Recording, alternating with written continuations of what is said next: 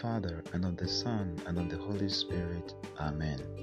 Good morning, my dear brothers and sisters in Christ, and welcome to Word of Life, a daily podcast offering you, my dear listeners out there, daily reflections based on the readings of the day.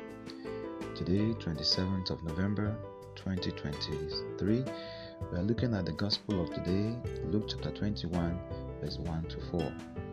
This gospel tells the little story about the widow who gave her small two small coins to the temple as part of the temple treasury.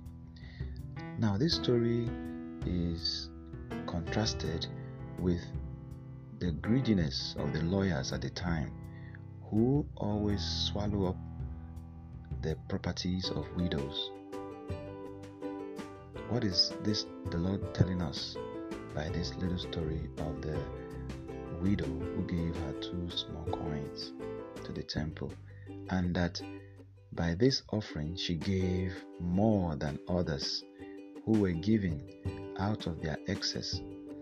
Two things. One, giving from the heart, and giving because of the Lord.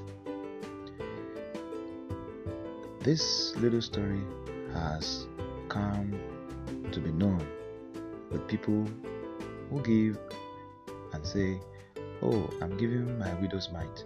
I'm giving my widow's mite. I'm giving my widow's mite.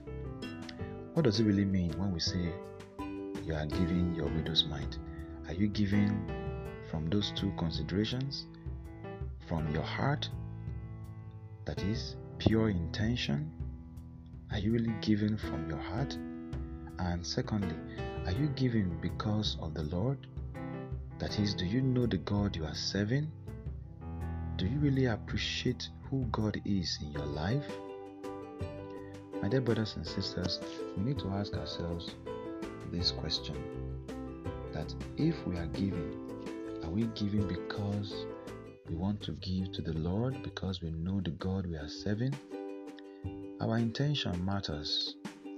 Our hearts, therefore, must be pure when we give to God.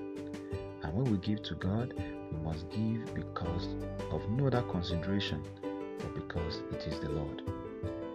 And if the Lord is our Creator who gave us this brand new day, this new week, may we give to Him from our heart, knowing that all that we are and all that we have and shall have this week comes from Him and belongs to Him. May God bless you and bless your day and bless this week through Christ our Lord. Amen. In the name of the Father, and of the Son, and of the Holy Spirit. Amen.